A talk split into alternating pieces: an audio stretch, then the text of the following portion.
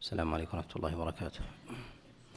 الحمد لله رب العالمين وصلى الله وسلم وبارك على نبينا محمد وعلى آله وأصحابه ومن تبعهم بإحسان إلى يوم الدين. أما بعد فنكمل شيئا مما تبقى من الأحاديث التي تكلم فيها العلماء ويترتب عليها حكم من أحكام من أحكام الصلاة.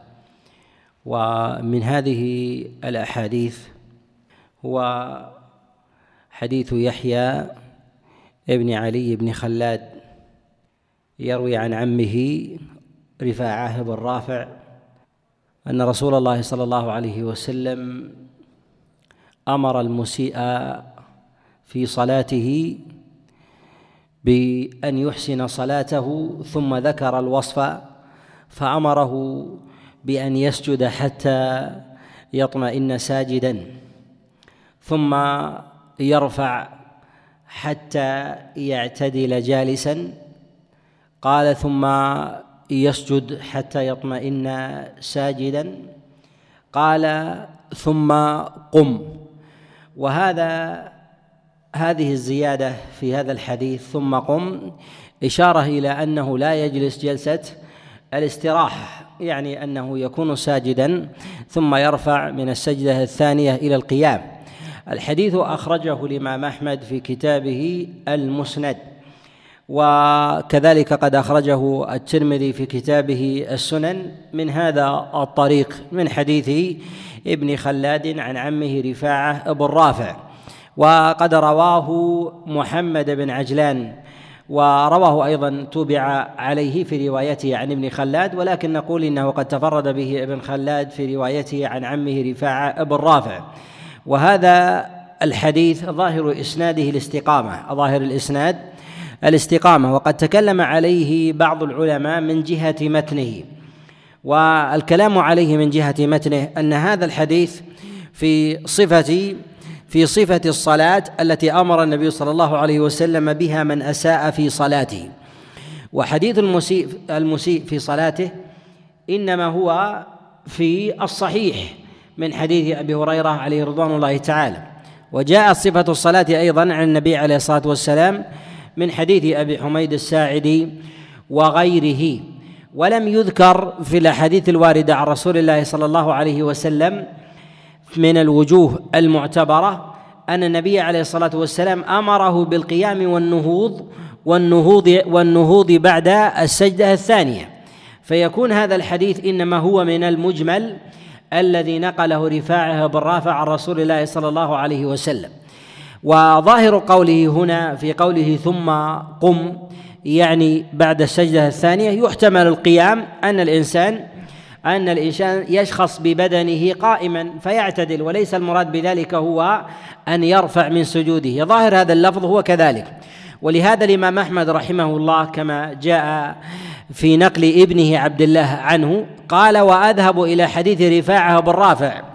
يعني في عدم في عدم القول بجلسة الاستراحة. تقدم معنا أن الإمام أحمد رحمه الله المروي عنه المروي عنه في جلسة الاستراحة روايتين. الرواية الأولى أنه قال بجلسة الاستراحة وهي الرواية الأولى السابقة وقد نقلها جماعة من أصحاب الإمام أحمد منهم منهم ابنه ابنه عبد الله. فنقل عنه القول بعدم بعدم جلسة الاستراحة. آخر الأمرين عن الإمام أحمد رحمه الله أنه كان يقول بجلسة الاستراحة فيقول أذهب إلى حديث مالك بن الحويرث. أذهب إلى إلى حديث مالك. مالك بن حويرث فترك القول بحديث رفاعة رفاعة بن رافع. ولعل ترك الإمام أحمد رحمه الله للقول بحديث رفاعة بن رافع لأن وصف الصلاة في هذا الحديث جاءت مجملة جاءت مجملة. ولم ترد بهذا بهذا القول في الزيادة ثم قم إلا في حديث رفاعة. إلا في حديث رفاعة بن رافع. وتنكب البخاري ومسلم لهذه الزيادة في حديث أبي هريرة أيضا أمارة أمارة إلى أمارة إلى إعلالها. وهذا من منهجهما أنهما إذا أخرجا حديثا من الأحاديث وفيه زيادة تتضمن حكما فإن هذه الزيادة فإن هذه الزيادة معلولة. فإن هذه الزيادة الزيادة معلولة وهذا هو الغالب في منهجهما في الصحيح. ولهذا نقول إن هذه الزيادة من جهة الإسناد حسنة ولكن المتن في ذلك روي على الإجمال وحديث أبي هريرة أدق. فالزيادة في قوله ثم قم إن قلنا بصحتها فالمراد بذلك هو الرفع من السجدة. الرفع من من السجدة. وليس المراد بذلك هو أن يقوم بعد سجوده. وإما أن يقال بأن هذه الرواية غير محفوظة بأن هذه الزيادة الزيادة غير محفوظة وهي في قوله ثم ثم قم. فربما روى الراوي الحديث بمعناه. فربما قال له ثم ارفع فجعلها ثم ثم قم فجعلها ثم ثم قم. والحديث إذا جمع الراوي والحديث إذا جمع الناقد الطرق وجمع المخارج إذا كانت الحكاية في ذلك واحدة ميز الألفاظ وميز الأحكام الواردة في القصة واستطاع في ذلك أن يحكم على الحديث بكونه بكونه معلولا أو كونه مستقيما. ولو كان لو كانت هذه الزيادة منفردة جاءت في هذا الحديث ولم يرد حديث المسيء في صلاته إلا في هذا الحديث لاحتمل قبولها لاحتمل قبولها. ولكن حديث المسيء صلاته جاء في أحاديث ومن حديث أبي هريرة وهو أشهرها ومفصلة أيضا. والتفرد بمثل هذا مما لا يقبل ولهذا نقول إن هذه الزيادة هي على الأمرين إما أنها رويت بالمعنى فيكون مثلا في قوله ثم ارفع فرواها بقوله ثم ثم قم أو قال ثم انهض فرواها بقوله ثم قم. والنهوض له معاني متعددة منها أن الإنسان ينهض ببدنه بعد بعدما كان بعدما كان ساجدا. ولهذا نقول إن هذا هذا الحديث حديث من جهة الإسناد حسن وأما من جهة المتن فهو على على ما تقدم. الحديث الثاني هو حديث أبي مالك الأشعري عليه رضوان الله أنه قال اجمعوا أولادكم وأنفسكم أعلمكم أعلمكم صلاة رسول الله صلى الله عليه وسلم. فصلى بهم ثم ركع ثم رفع ثم سجد ثم اعتدل جالسا ثم سجد ثم نهض قائما ثم نهض نهض قائما. وفي هذا الحديث النهوض من السجدة إلى إلى القيام. هذا الحديث أخرجه الإمام أحمد في كتابه المسند وكذلك أخرجه ابن عساكر في تاريخ دمشق من حديث عبد الحميد بن بهرام.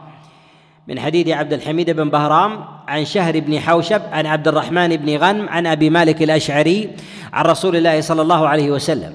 هذا الحديث تفرد به عبد الحميد بن بهرام عن شهر بن حوشب. وشهر بن حوشب قد تكلم تكلم في حديثه. وهذا التفرد في تفرد عبد الحميد بن بهرام عن شهر بن حوشب في هذا في هذا الحديث عادة أن العلماء لا يقبلونه وذلك لأن شهر بن حوشب متكلم فيه شهر بن حوشب متكلم فيه. ونستطيع أن نقول إن حديث شهر بن حوشب من جهة من جهة تقسيمه ومراتبه أن شهرا في ذاته هو رجل صالح وموصوف بالعلم وهو من أهل القرآن فكان مقرئا ولكن في حفظه لين ولكن في حفظه في حفظه لين. ومن يزكيه من العلماء فيغلب عليهم تزكية صلاحه وإمامته تزكية صلاحه وإمامته. ومن العلماء من يتكلم أيضا فيه ومنهم من يزكيه أيضا لروايته. وعلى هذا نقول إن العلماء يكادون يتفقون على أن شار بن حوشب ليس من الرتب العليا من جهة الحفظ والضبط. ليس من الرتب العليا من جهة الحفظ والضبط ولكنهم يختلفون من جهة مقدار اللين في حديثه. مقدار اللين في حديثه. شار بن حوشب مقرئ. وتقدم معنا الإشارة إلى أن الراوي إذا كان من أهل الاختصاص في باب من الأبواب فإنه يقدم على غيره في هذا الباب. فإنه يقدم على غيره في هذا الباب. ونستطيع أن نقول إن أمثل حديث شهر بن حوشب نوعين. أمثل حديث شهر بن حوشب نوعان. النوع الأول هو ما يكون في اختصاصه ما يكون في في اختصاصه. من أمر القراءة من وجوه الإقراء أو كذلك أيضا بعض القراءات التفسيرية. النوع الثاني ما يرويه عنه عبد الحميد بن بهرام عن شهر بن حوشب. وذلك أن عبد الحميد بن بهرام قد اختص بالرواية عن شهر بن حوشب. بل لا يعرف لعبد الحميد بن بهرام رواية إلا عن شهر بن حوشب ولكن له حديث واحد يرويه عن عاصم الاحول له حديث واحد يرويه عن عاصم الأحول وبقية الأحاديث عشرات كلها عن شار بن حوشب ولا يروي عنه. ولهذا العلماء عليهم رحمة الله يصفونه بأنه صاحب شهر فيقولون عبد الحميد بن بهرام صاحب شهر لأنه أخذ حديثه. ويمتاز حديث عبد الحميد بن بهرام في روايته عن شهر أنه من كتاب فيأخذ من شهر حديثه ويضبطه بكتاب. كما ذكر ذلك غير واحد من الأئمة كعلي بن المديني وغيره. ولهذا الإمام أحمد رحمه الله يقول لا بأس بحديث عبد الحميد بن بهرام عن شهر بن حوشب وحسن أمره كذلك البخاري رحمه الله. ومن العلماء من يحترز من حديثه عموما سواء كان ذلك عن عن شهر بن حوشب أو عن غيره وذلك كشعبة ابن الحجاج. وأبي حاتم إلا أن أن العلماء عليهم رحمة الله يكادون يتفقون على أن حديث عبد الحميد بن بهرام هو أمثل حديث شهر بن حوشب. هو أمثل حديث شهر بن حوشب وذلك لأنه يروي عنه يروي عنه من كتاب. ثم أيضا إن سماعه في ذلك عنه كثير. ولهذا يقول الإمام أحمد رحمه الله روى عن شهر بن حوشب سبعين حديثا طوالا يحفظها كأنها كأنها الكتاب. وهذا في تحديثه عن شار بن حوشب لضبطه ومراجعته له. ولكن هذا يبقي العلة أن العلة إنما هي في شار بن حوشب وليست في ذات عبد الحميد بن بهرام. ولهذا نقول إن إن رواية عبد الحميد بن بهرام إنما تخفف الوهم في النقلة عن شهر بن حوشب. فتكون العهدة في ذلك على على شهر لا يحتملها الاثنان في ذلك الراوي عن شهر وكذلك شهر شهر بن حوشب.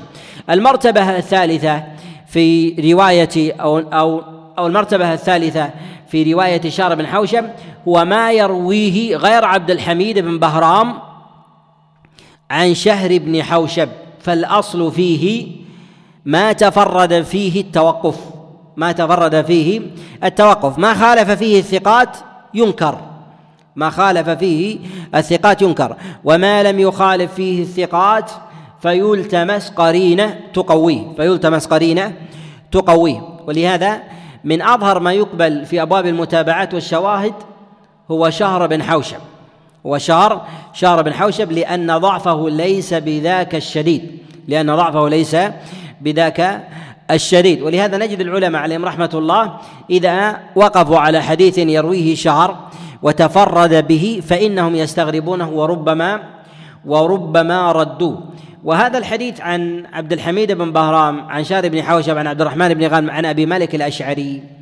في هذه الصفة في صفة الصلاة هنا هل تفرد به شار بن حوشب؟ نقول تقدم معنا في حديث رفاعة بن رافع. في عدم جلسة الاستراحة. وتقدم معنا أيضا في بعض الوجوه في حديث أبي هريرة عليه رضوان الله تعالى. وتقدم أيضا عن جماعة من أصحاب النبي صلى الله عليه وسلم في عدم الجلوس لي للاستراحة.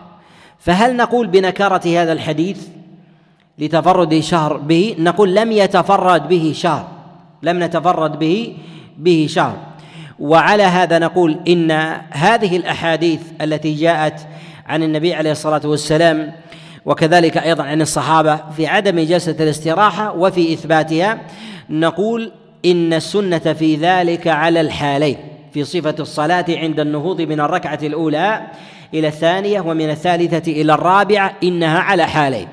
الحالة الأولى أن يجلس جلسة الاستراحة وذلك لثبوتها في حديث مالك بن حويرث عليه رضوان الله عن رسول الله صلى الله عليه وسلم. وكذلك أيضا في ورودها في حديث أبي حميد الساعدي عليه رضوان الله. وكذلك أيضا في مجيئها عن بعض الصحابة عليهم رضوان الله كما تقدم معنا أنها جاءت عن عشرة من أصحاب رسول الله صلى الله عليه وسلم كما جاء في رواية أبي قلابة. في كما جاء في رواية أبي قلابة قال حدثني عشرة من أصحاب رسول الله صلى الله عليه وسلم وتقدم الكلام الكلام عليها. على هذا نقول إن إن صفة النهوض على حالين. حالة في جلسة الاستراحة على ما تقدم والحالة الثانية النهوض من غير جلوس والسنة في ذلك أن ينوع الإنسان. السنة في ذلك أن ينوع الإنسان. وهذا القول قول وسط بين الأقوال الثلاثة. بين الأقوال بين القولين. القول الأول الذي ينفي جلسة الاستراحة بالكلية وبين الذي يثبتها على الدوام فلا يجعل نهوض إلا بالجلوس. فهو قول ثالث وسط بين القولين. فهو قول ثالث وسط بين القولين. ونقول إن ذلك إن ذلك كله سنة. يعني سواء كان ذلك جلسة الاستراحة أو كان النهوض من غير أو كان ذلك بالنهوض من غير الجلوس من غير جلوس للاستراحة ولهذا نقول إن فيما ذهب إليه الإمام أحمد رحمه الله في رجوعه إلى القول بحديث مالك بن الحويرث لا يعني أن الجلوس ليس من السنة أو, ليس أو النهوض ليس من السنة وليس من صفة الصلاة.